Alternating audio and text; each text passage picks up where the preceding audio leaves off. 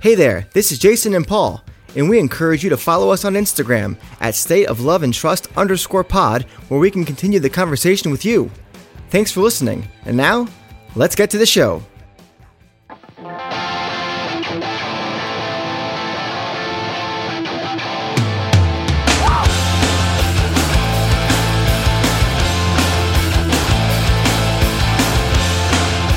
Welcome, everyone, to another episode of the State of Love and Trust. It's a Pearl Jam podcast, and I'm one of your two hosts, Jason Carapesi, and alongside me, as always, is Paul Gillieri. Paul. I want to say hello to some of our new friends. We've had a bevy of new listeners and followers in the last uh, week or so. So, hello to all of you out there who are listening for the first time. For those veterans out there, those savvy veterans, um, hi, Buongiorno. Buongiorno. Welcome back. Uh, yeah, you know, it's it's so great to have the opportunity just to continue the uh, I, I, the word I'm going to use is outreach, but it, mm. it's not like we're doing this great humanitarian uh, mitzvah. You know, what I'm saying Speak for yourself, Paul. here we here, are. I'm out here kissing hands and shaking babies. Yeah. we, we, this is this is the last episode before uh well no, this is the last episode before the last episode before Thanksgiving. So I'm the uh, dude playing the dude. Yeah, that thing. There you go. Um disguised and, as another dude. Tropic Thunder for all those who are very confused. So um, before we get into what this episode is going to be about, um, like I said at the very top the of the report, that yeah, wait, wait, yeah, what, that's you, where we're going. what you just said that people may not have understood because we were talking over each other. Say it again. Feed the algorithm. Yes, yes. Spotify, Apple, Google, SoundCloud. I don't know. Whoever has podcasts, they have algorithms. Carrier pigeon. Somebody yeah. out there is delivering you this fine podcast. We are only possible because you care enough to listen. And in order to facilitate that care and bring us all to a better place, we need rate, review, subscribe. It just makes the world a better place. That's true. Like hands across America. it it has to. It must. It okay. Must. Enough of this nonsense. Um, next week, not this week, but next week, in front of Thanksgiving, we're going to have a lovely episode, and it's going to be another installment of retracking the album. Oh God! Tune in next week to find out which album that is. There's only, mm-hmm. I think we're halfway through the catalog at this point. We are. But this week, it's um, there's a couple of topics I want to hit, and then we're gonna uh, of of noteworthiness. Some it's kind of topical.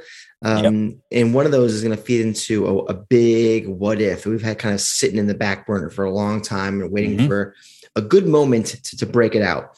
Um, so we'll get there in a minute. But first, I want to, I can't believe it's been a year, Paul, since the last EBRP uh, show, live stream event to help uh, fund research for for EB. Um, many of you will remember last year we were uh, in, in, the middle of second, third, long first um, stay at home measures, and we uh, we watched a lovely live stream, including many fabulous guests and two new songs from our friend Ed Vedder, mm-hmm. and a pre-show from our friends in Black Circle that was fabulous. Mm-hmm. And uh, this year, there's another one. It's coming right around the bend. It's like what's today? It's Thursday. It's almost like time stopped. It's back in uh, the spring of 2020. So bizarre, isn't it? Yeah.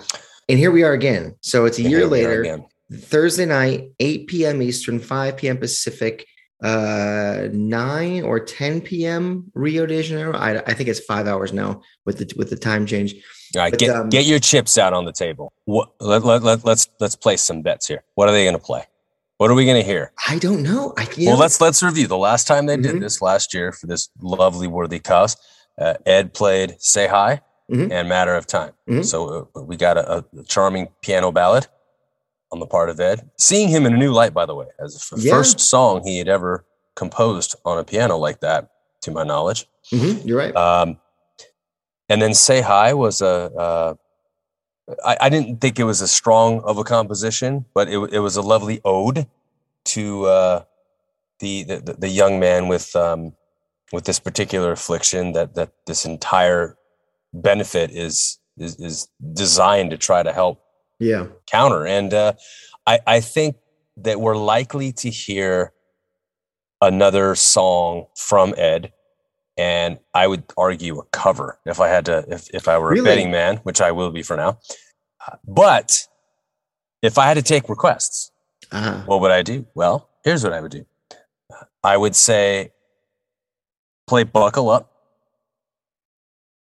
I'm saying that with a straight face. Oh, no, no, no. There's more. Okay. I'd say play that one, mm-hmm. and uh, I'd love to hear them pull off one of those uh, those little masterpieces that Stone said ended up all over the cutting room floor when they finally put. You are together. asking way too much. I am asking way too much. I know. I know. Well, uh, but in all likelihood, it, it, it's probably uh, a cover and uh, or two, to be honest with you. You know, it is billed as Pearl Jam, not Eddie. So I'm mm, inclined mm. to think that they're going to play a full band song. Um, I would have to imagine that it'd be a new song if they were Hence, buckle it. up. Buckle up would would fit the bill. Maybe all right. mm-hmm. um, but a cover does seem quite possible. What cover though? What cover? Uh, it would probably be a cover of a song they haven't covered before. Something they've been preparing hmm. for this. Let's put it this way: if they were on tour, like hey, a, how about full, the real me? Can well, you see the real me? if if they were full scale tour right now, mm-hmm. every tour they always bust out kind of a new slate of covers. Are you drinking a White Russian? What is that? Yeah, that's right. You you you are drinking a White. the, the dude, dude my friend. Okay. well, so uh, for those of you listening who can't see Jason right now, I'm assuming he's back in the bathroom again and drinking a White Russian to boot. But uh, the point here is that in all likelihood, we would get a, a, new slate of coverage. We'd get some some standard favorites, you know, rocking in the Free World" and things like that. But I have to imagine there'd be one or two tracks that would work their way into the uh, rotation here. Mm-hmm. And so, whatever song that they maybe have been thinking about, it's been percolating in the ether as they gear up for what will hopefully be a, a much larger touring uh, slate in, in, the near future, if, if we're fortunate. I gotta imagine that's the cover that they've been getting ready to play for for this benefit here. Well, so we that's where I'm pushing my chips in on. Now, okay. don't ask me what the cover is. I mean, it's, it's we're millions of song options here. I can possibly there, speculate. There are many. Uh, I, I want to say it's got to be something new, but if it's not, it's a Pearl Jam song, I don't know. That's what you come to this podcast for, for me to say I don't know. Yeah but I think it'll be a new song. I think. Do you think they play more than one?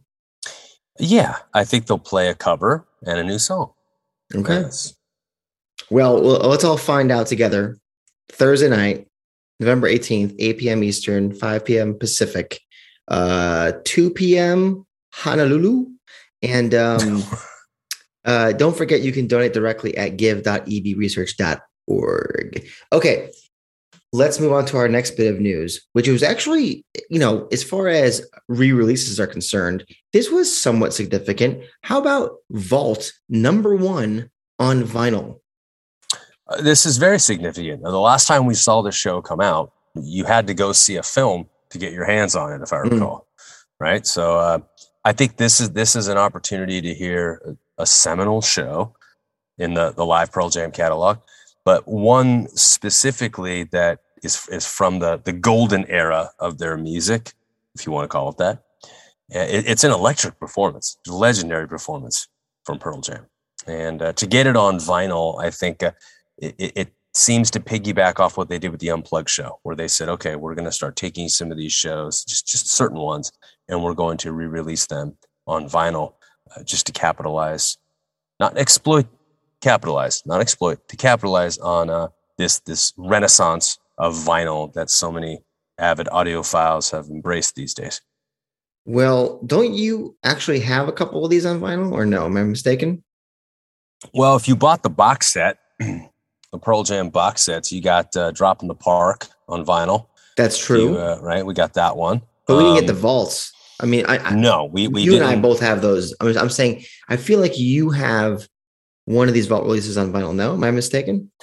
Uh, I have Drop in the Park, and I have uh, uh what was the Boston one where they Orpheum? Yeah, just Orpheum. within the um within the the box sets, but not one of the actual vault releases. Those are the only ones that I have on vinyl. Yeah, the I don't have any of the vault releases on vinyl, which I feel kind of bad about. Uh, being a PJ nerd like most of you are. Um, now, am I listening to vinyl all the time? No, I'm not, but I am a bit of a a collector. But um, I did order it. I did order the the. Release. You'll actually get this one for Christmas. I might. Oh, I the irony. Yeah, the uh, Pearl Jam release that shows up on Christmas. Well, if it's like the the uh, the ten club schedule, we'll see it in 2024. Yes. uh, anybody who has been a ten club member for a long time finds that funny and depressing all at the same time. Yeah. Mm-hmm. So we, so, way, we we kid, we kid, we we say all this with love. Well, if they keep doing this, then I'll I'll have to keep giving them my money because I missed out on the first run of of those uh, releases, and so here I am, uh, ready to uh, leave my money to Pearl Jam again, again, again, and again. Uh, the main topic, the main topic. Let's get into it. So, in the last week, ten days, we have been as a music community dealing with or um, thinking about uh, something very tragic in Travis Scott's Astroworld um, event, where as of this recording, now 10 people have lost their lives. Uh, it was a show at the stadium, NRG Stadium, where the Houston Texans play football. Uh, I believe eight passed away at the event itself, and then two later to uh, injuries sustained, one of which is a nine year old boy. And uh, for many people who are over the age of, let's say, 25 or 30, uh, it's not the first time you've seen this. And um, it's a little concerning for those of us who are Pearl Jam fans because we saw our favorite band really buckle and kind of alter their course when it kind of happened to them. Uh, so I kind of want to go through what happened here um, and maybe what's different, what's similar to Pearl Jam and Roskilde in uh, in Denmark in 2000. Uh, and then maybe what we can learn from that and and what would have happened then we have our what if segment what would have happened if this had not happened to pearl jam in 2000 so i think that american festivals this is my opinion by the way um, have not really heeded the safety and security precautions that were enacted in europe since roskilde i don't know if that means I, don't know if that's because of how uh, American the American government at large favors, or at least a, a, big segment that's been in charge the last 21 years, uh, favors deregulation. I don't know if that's anything to do with it. I don't know if American quote unquote freedom, uh, or you know, you, you can call it arrogant and ignorant promoters, uh, perhaps Travis Scott are all to blame in some varying degrees of um, of culpability. Travis has apparently offered to pay for the victims' funerals as well as a month of therapy for anyone who wants it that attended this event. Plus, uh, I'm, I read that everyone in attendance will receive a refund. But uh, let me pose a question to you, my friend. I'll pose two questions to you. A, is that enough? And B, is that just throwing money at the problem after the fact? What will happen in the next five minutes has nothing to do with music, but it is important. Imagine I'm your friend and you must step back so as not to hurt me. You all have friends up front. I will now count to three, and you all take three steps back. All those who agree say yes now. That's what Eddie Vedder said about 45 minutes into that set at Roskilde back in uh, 2000 and uh, was it two? Like 2000. 2000. Thank you. Um, so 21 years ago, 11 people die. But the artist who was standing on the stage at the time was very consciously aware of the dangers presented by the fans and their behavior and their excitement and, and the frenzy that was being generated by the concert goers. And so this was a conscious attempt to try to mitigate the situation, to not, you know, have the crowd dispersed as much as it is bring some civility to this situation. If you look at Travis Scott and you look at uh, this particular show, um, this particular performer has a history of, I don't want to say inciting this type of behavior in concert goers, but he definitely has, uh, and there, there's it's documented. He has a history of of, of ref, referencing this unhinged kind of anarchy at shows through his lyrics and and during performances. So, you know, we'll get to the what if down the road here on the show, but I think that these are two very different responses, both in the moment and after the fact. So in the moment, you have one artist who, or one band. I mean, I keep referring to, to Eddie as, as a singular uh, voice for the band, but the reality is that the band made the choice to say, "Hey, we're going to stop playing music. This, this is out of control." As soon there. as they heard, as soon as they were alerted that something had gone awry, like it, it's step back. Let's just bring some order to this situation. This is not why everybody came here today. Nobody came to this show to be hurt. Uh, whereas you have another artist who takes this as an opportunity at the time, or has taken it, I should say, to push um, this. I don't want to call it an anarchist agenda, but it, it, it's very much in the vein of, of riding this wave of emotion as opposed to trying to govern it. And, and I know you hear the word government, and, and maybe that elicits a cringe on the behalf of some folks, especially in light of, of the comments that you made opening this conversation. But the reality is that there needed to be some governance in this moment. There needed to be a measured voice of reason that said, "Hey, hold on a second. This is this this is music. You know what I'm saying? What, what are we? What cause are we marching to right now? And in in in service of what is all of this energy being directed at each other? It it just seems to me that uh, the response needed to be i think it's more reactive than proactive and that i think is the problem do you think it was actually need- reactive i mean well, okay. well, yeah i there's mean two reactions it's purely right? reactive there's the, the immediate i'm going to pay for the, the well sure the immediate the reaction is not reaction. good but then even the delayed reaction is purely reactive it's it's all designed towards trying to pay reparations for what happened, as opposed to forward thinking and saying, "Hey, listen, yes, this is important. People do should get a refund. Those who who need um, uh, mental health deserve the opportunity to do so without having to fork over money out of their own pocket to do it. It was your performance that facilitated this. However, I'd like to think that there, there's an avenue here to pursue a greater level of awareness and more importantly to try and affect change. When you have the stage metaphorically speaking and literally speaking you have an opportunity to affect millions of people. You have an opportunity to to affect i don't want to call it policy because i don't know if it necessarily extends this far but i mean you, you, since we're talking pearl jam this is a band that literally took a stance against ticketmaster. I mean the, the, you know what i'm saying? They tried to literally change the way that we hear concerts and pay for them.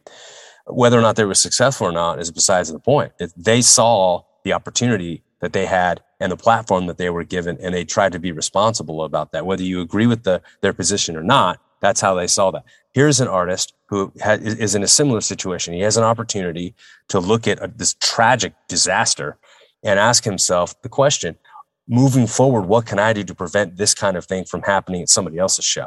Not just mine, but somebody else's show how do we change the culture of going to music and losing ourselves in that atmosphere without literally losing our lives in the process? So for me, it's not enough, but I do think it's a step in the right direction. It just it reeks of reactive as opposed to proactive.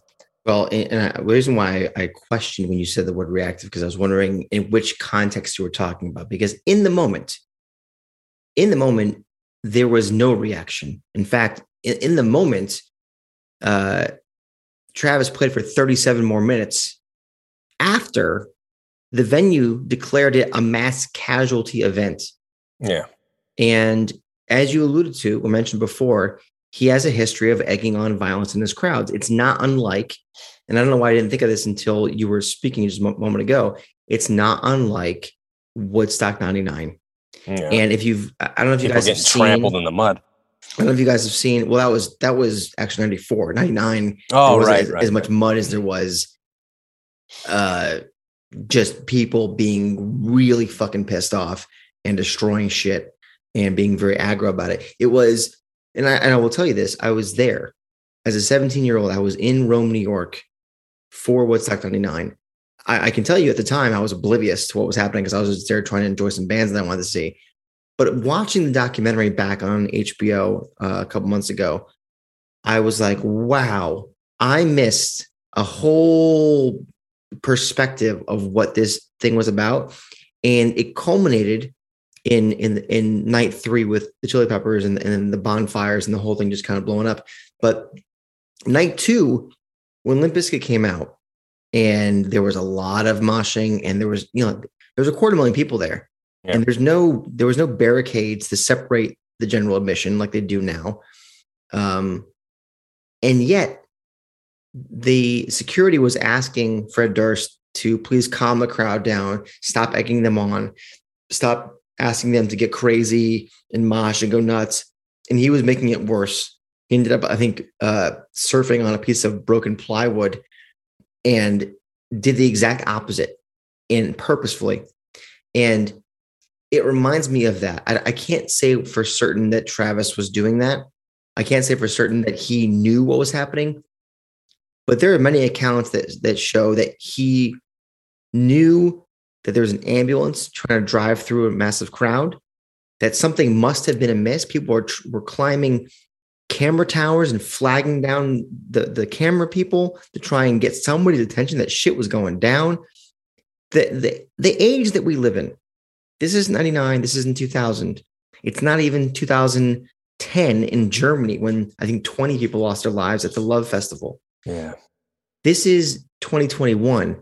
Everybody's got a cell phone everybody can can send videos to the internet immediately and the shit that we saw was terrifying.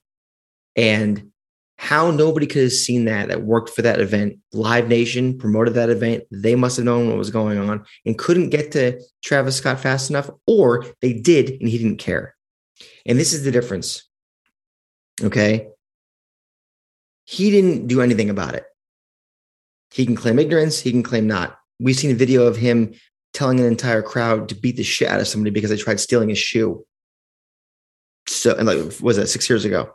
Yeah. So, a completely different reaction. I don't, I don't want to be here and, and completely just demean and, and rail on Travis Scott because that's not what the point of this show is.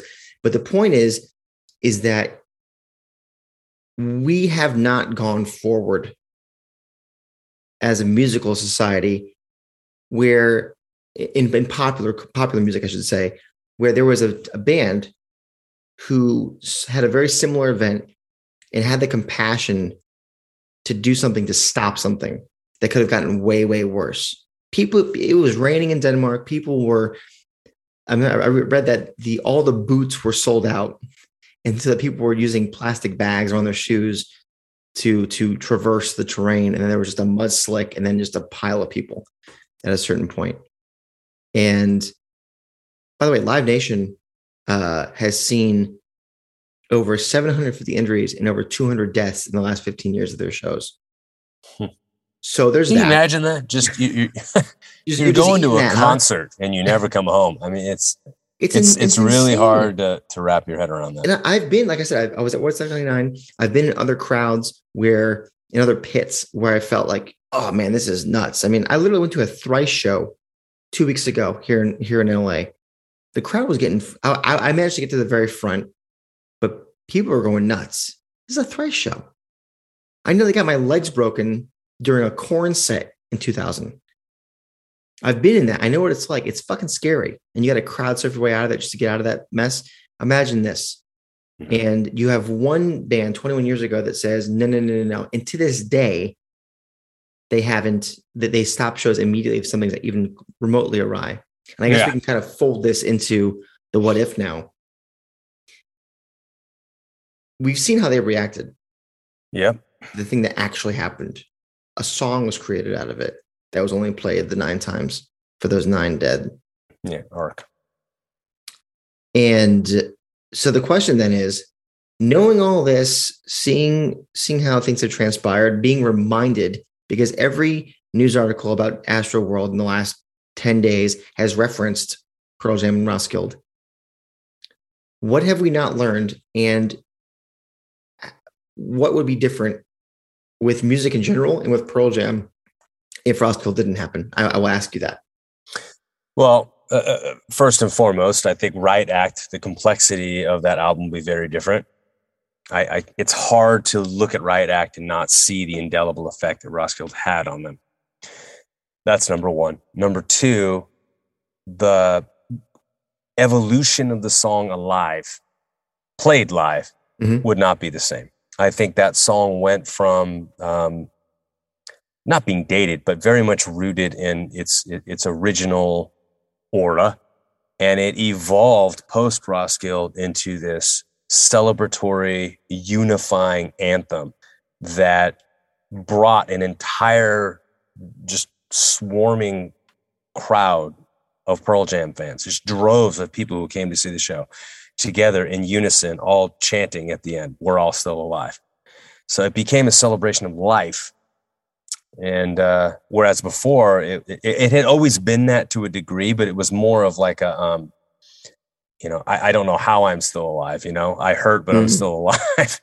and it was almost like uh, the lesser of two evils to a degree. Whereas now it, it it's almost as though the lyrics have this superficial, um, plated meaning, but beneath that, the undertones and the underpinnings of the track send a very different signal. It's literally taken on a brand new life of its yeah. own. Yeah. I don't think that happens, obviously, without Roskilde. Um, so I think that that definitely is a big one. I believe that their uh, their sensitivity to this type of behavior in a crowd would be different. I think it would it would be more received with with frustration. Like, come on, guys! Like, what the hell? You know, get your act together we came here to make music. And it, I mean, there's there's rants. There are uh, you know, there's lots of of bootlegs out there where you can get snippets of Eddie in between songs, kind of losing it on a crowd for just ridiculous. Well, even in the mid '90s, I remember. Yeah, I think, I think uh, some of the '96 quarter incident. It's like.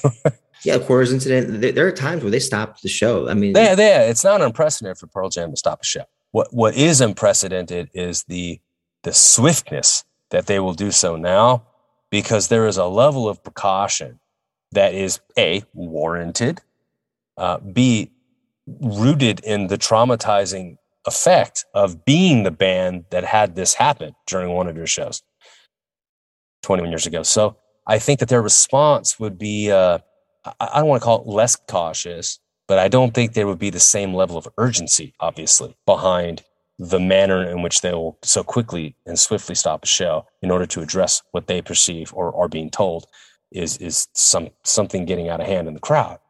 Um, those are the, the the two biggest ones. I also think that there was not just a life affirming moment, but there was also an existential moment for them as a band. And, and I I can't help but wonder how that moment affected them on a personal level and how that shaped the songwriting that came out of each member of the band from that point forward, both individually and collectively as a band. I don't know if every album we, I mean, in some ways, you see the ripple effect of an event like that through through many subsequent albums. So it's hard for me to think about uh, an album like Riot Act, an album like the self-titled Pearl Jam album in 2006, it, it, and even you know I'll go as far as as, uh, as backspacer. For us not to think about whether or not the dynamics of those albums would be just just ever so slightly different just even if it's just in the nuance the subtleties if that event hadn't happened. I don't know how how we wouldn't have different albums if that was the case. I'm not saying thematically they'd be entirely different concepts but i do believe that the the songwriting would would forever be altered in the same way that because roskilde happened the songwriting was forever altered. People often talk about uh the band's first, let's say, decade up until binaural, and then the last 21 years being markedly different. Um, two two sides to a coin, uh, whatever metaphor you want to use. Um, I don't think it it's um, any coincidence that the the pin there that that they would have turned on is is Roskilde. What's this mortality? I mean, everything post.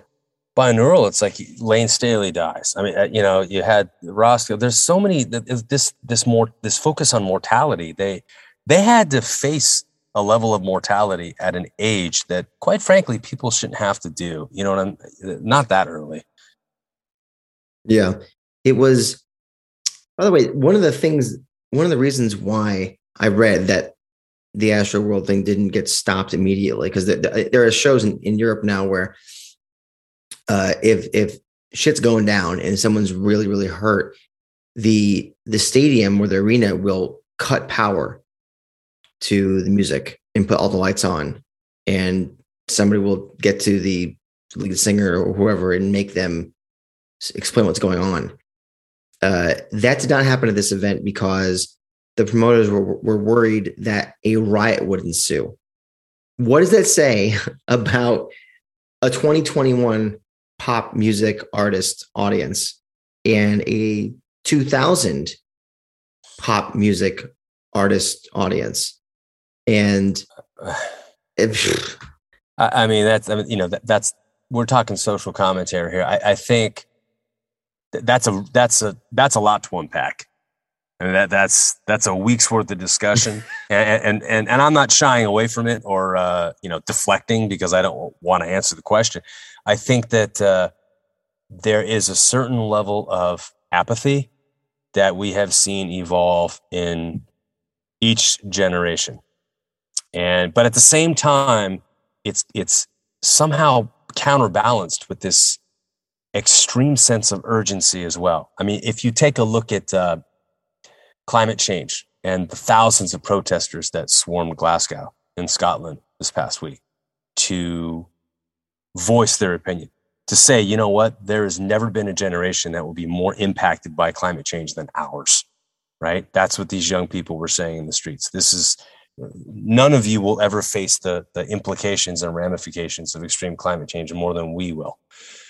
So there's that great, great sense of urgency, but it, the polarization between the level of apathy and the level of just activism it's an extreme divide and i'm hmm. sure that there are older generations that would say yeah paul you should take a look at it. You, you should take a look at the 60s or yeah. others will say you know those of us who are old enough to remember the 90s where you had a, a lot of um, social injustice uh, marches and protests and, and th- things against the race riots in the early 90s and uh, uh, you know uh, pro-choice versus pro-life. There all these debates have been happening for a while.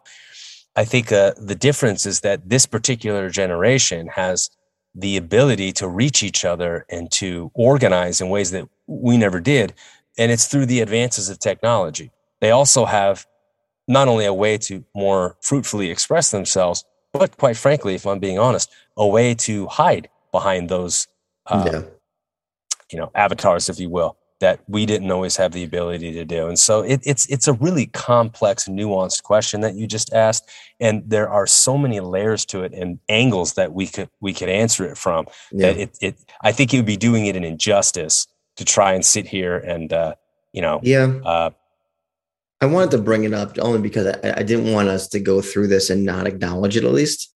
Mm-hmm. Um, you know, I don't think anybody listens to this show to look for social commentary as much yeah. as they are like right but band's music apply to social commentary but it's it's an interesting thing because there are some and i'll get back onto what if in a second here, but um, I was just reminded of of this point that I wanted to make is some people have compared the the energy, um, shall we say, of, of a Travis Scott show to that of a metal show. And I can tell you, I've been to a lot of metal shows in my day, and there is a ton of moshing, a ton of energy, uh, a ton of, for lack of a better term, violence. But every time I've been inside those arenas, uh, if somebody has gotten smashed to the ground, people immediately pick them back up. I have never not seen that. People are very, very cool. The, the, the violence is is. Are you are you trying to say it's controlled chaos? It is controlled chaos. Like pe- people are, are out to are out to let out that that angry energy in a in a healthy way together. But if somebody does drop, I have never seen people ignore them. People get picked up right back again. And for whatever reason, there were only apparently a smattering of those that, ha- have that kind of compassion, even at a, even at a metal show at this Astroworld event. And it, it makes me sad to think about that that was that they were the minority amongst people that just either didn't notice or didn't care and just wanted to rock out to Travis Scott. And circling back to what would happen if this kind of thing hadn't happened at Roskilde, um, I think you hit the nail on the head about Riot Act. I think it's a completely different album. I think the tour is different, and in it, I think the band perhaps goes down a completely different path, if not for that kind of cold hard awakening and realization of their mortality, as you mentioned. I think it's very similar to how people um, felt after 9 11, actually. Yeah. Um, there's a humility and a sincerity we felt um, after 9 11 uh, toward our fellow man that I think has stuck with the generation that that remembers that. I think I, I was 19. I think you were 20 when that happens. And so, with a Pearl Jam fan or the music fan, to open it up even more, who remembers that, uh, it's there is a, a baseline of compassion and humility that we have because we, we remember that.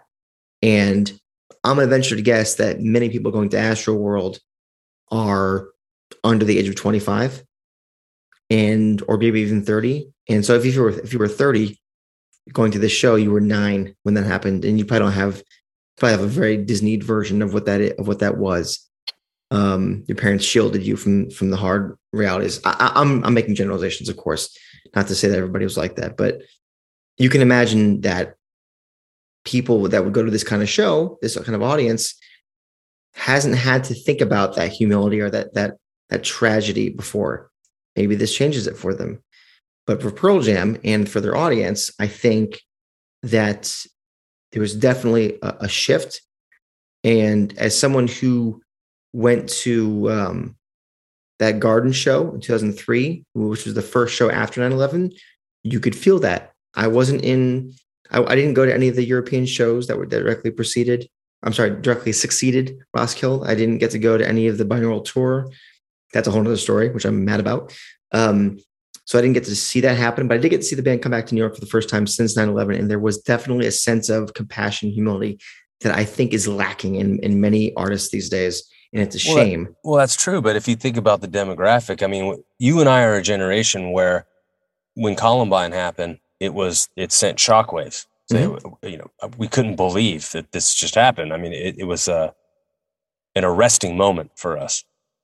The generation that is attending this Travis Scott show, they grew up in a world where a school shooting is a lot more common than it should be. It, it's part. It, it's part of the of normalcy. There's a normalcy to it.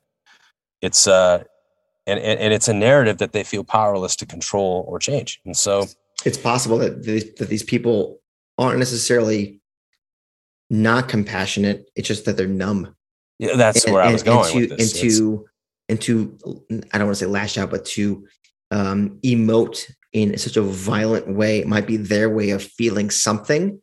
Yeah. But at the same time, not recognizing what's outside of their bubble, not by right. fault of their own necessarily, but also possibly. Um, which is a whole again, open up that Pandora's box about the generations, and here we go again. So I'm not going to really go down that path. But for Pearl Jam, you, you hit the nail on the head.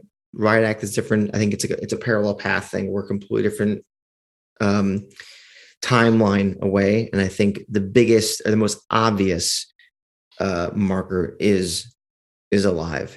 Um, it's it might be seen as a I don't know a once. It's a story that doesn't really have any topical significance. It's just a story that was written mm. a long time ago. It's great music, but hey, yeah, it, will probably close the main set every now and again, and maybe be in an encore. But it's not like this seminal show closer before a Rockin' in the Free World or Yellow Ledbetter. It's like it's not that song Mm-mm. because it hasn't changed its meaning at all. I think you're right. Agreed. Um, I don't think we need to go on too much longer. Um, there's there's a lot happening here. If I think if we had on Stip or we had a, a, a panel, we could definitely go on for another hour and a half. oh, for sure. But, but I don't I don't want to belabor it too much. Uh, I think many of you will probably chime in with your thoughts on uh, on the dichotomy of these two terrible events. And I'm curious what you guys think Pearl Jam would have done if they didn't have this event. Um, so you know, let us know in the comments. Let us know on Facebook and Instagram, and uh, we'll be sure to uh, react and tow. But anyways, th- thanks for listening to a uh, a more serious conversation. I don't like having them because it, I like to have fun, but uh, I think it was well. Uh, we initially had, our plan was to talk about how out of control the Grammy really is. We just decided it's very out of control. It's Paul, very and I won't stand for it. That's the worst possible. I know. Oh God. That was the moment we lost all our new listeners. Oh man, that's the Fonzie jumping the shark moment. There you go. Sorry, guys. Well, you know what? Let's put a pin there, and uh, we can continue conversating about this. Is that a word? Conversating, conversing. Uh, uh, it's online. better than resignate.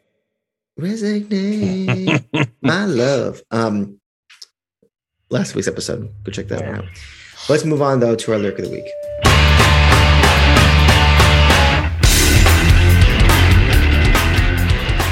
Okay, Paul, lyric of the week this week comes from the self-titled Pearl Jam, and it's "Come Back." If I don't fall apart, will my memory stay clear? So you had to go, and I had to remain here. But the strangest thing.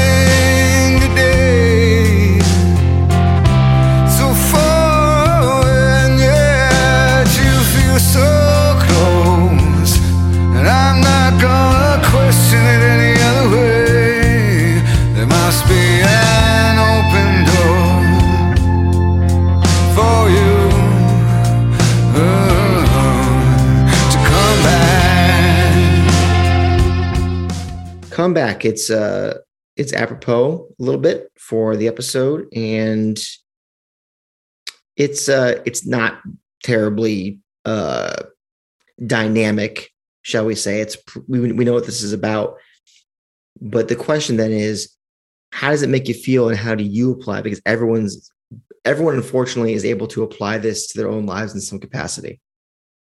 For sure. I mean, the song it seems to run antithesis to letting go. Uh, you know, the last two lines here, there must be an open door for you to come back. Um, I don't, I, I know what this feels like, you know, to, to, to, to, to have something so far away, but for it to feel so close. And it's not that that person or that desire is so close. It's, it's, it's more wanting something you can't have. Yeah. And so it's this this desire that allows you to feel connected to something that's not there, whether it be a person or a goal or whatever it is. And it's the want that makes it feel close because you want it there, obviously. So it's it, it's really about perception and uh, the id and the ego in a lot of ways. But I I think that this particular track here, it's my it's arguably my favorite behind you are on uh, I'm sorry, it, it is my favorite on this album. I was confusing with Riot Act because we just had that conversation, but Comeback is definitely my favorite song right here on the Avocado album. ahead of Inside Job. Uh, it is just slightly ahead of Inside Job. I'm wow. a huge Inside Job fan. Yeah, uh, but there's there's something very different about Come Back. Uh, it's got that beautiful bluesy sound to it, mm. and in a lot of ways, it it's it's a sister song to Black in a lot of ways, which is my favorite Pearl Jam song. So for me, it was kind of a, a more mature and evolved version of Black. Uh, it's also very reminiscent of the kind of music Led Zeppelin would make. I'm a big yeah. Zeppelin fan. Uh, I think with with a set of lyrics like this, it's it's more about being able to empathize with the, the, the feeling of wanting what you can't have anymore because it's gone. And that's very relatable. And we could argue about whether or not it's as compelling or poignant as the type of writing that we talked about in last week's episode, where we discussed some of Mike's songwriting and, and this idea of, of reflection being a higher level of critical thinking and how perhaps that actually is a, a, a greater demonstration of, of, songwriting from a lyrical standpoint than, than just simply writing about a feeling. However, if you write about a feeling and you do so in a salient way, which is what I think we have here, I think it can still be very poignant and effective. And I think this this song is about yearning and it's beautifully done. And I, I love the maturation process of, of the sound behind the words that we see, at least in terms of, of the dichotomy of a song like Black from Pearl Jam's first album to a song like Comeback, which was Pearl Jam's self titled album, and therefore, in many regards, uh, some would argue the, the, the rebirth of the band as we know it today. Yeah, I mean, like I said before, I, I don't think it's terribly deep, but it's how you hmm. apply mm. it. Um, and just it's it's the angle, right? Because everyone yeah. there's there are a million songs about death, um, and there's uh, many ways to process death. Uh, and this one, it tackles um, it tackles one and the relationships of the person who died and what it means to the subject. I think is is the interesting thing here. There's almost a bit of a selfishness to it, like what am I going to do without you? Not it's so sad that you're gone. what am I going to do? Exactly, exactly. Subject is basically in a state of denial, or at least just entered the stage of acceptance, but only begrudgingly, which is an interesting way to look at death. Right. Um, well, we're idea, programmed to resist it at all costs. You know? Exactly, exactly. This idea that the subject can feel something even tangentially resembling their lost loved one is so essential that they'll hold on to it for dear life, regardless of how real or significant it is. They're not just going to question it, just grasp and hold on. And there, there must be an open door for you to come back. There must be. The sheer desperation that maybe the lost one could find its way back when obviously it cannot is is interesting. And, and this is what a true love loss does to someone. They become irrational. They they they they f- seek out any way to to make it make sense to them. And i think why this song is so good besides the music being badass is it is it is the most i think personal way to feel about a lost loved one. It's it's we all I, th- I think so many of us will immediately turn inside and say how it affects me.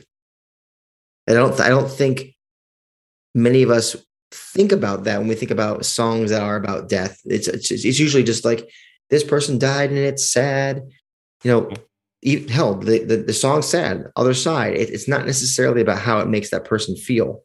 Whereas this is the maybe one of the more honest ways of, of speaking about a lost loved one is it's I, am alone. You left me. I feel I feel like shit. Like uh, the dead person can't emote anything.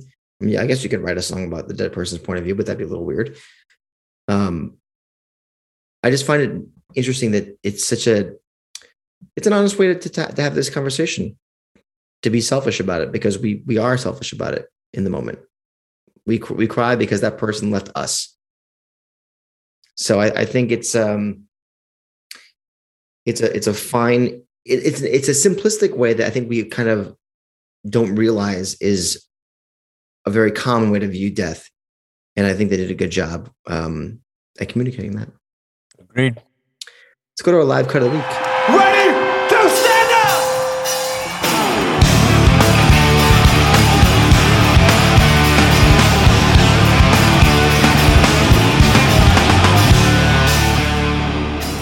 cut, my friend. We're going back 15 years or so. Where are we going? Santa Barbara, July Ooh. 2006. Up the road from us to a degree. yeah. Up the road from us. I actually had never been to that venue before. Have you? I have not. No. It's a small amphitheater. Santa Barbara is a, a small city, if you don't know. And this was towards the towards the end. This is this is between the shows that you saw and I saw. I think we actually went here for our life wasted live, best live cut. Mhm. Um, well, let's check it out. July 13th, 2006, Santa Barbara.